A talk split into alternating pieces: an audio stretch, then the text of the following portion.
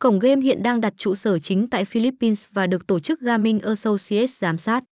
Thương hiệu cũng đã nhận được giấy phép kinh doanh từ PACO của chính phủ Philippines.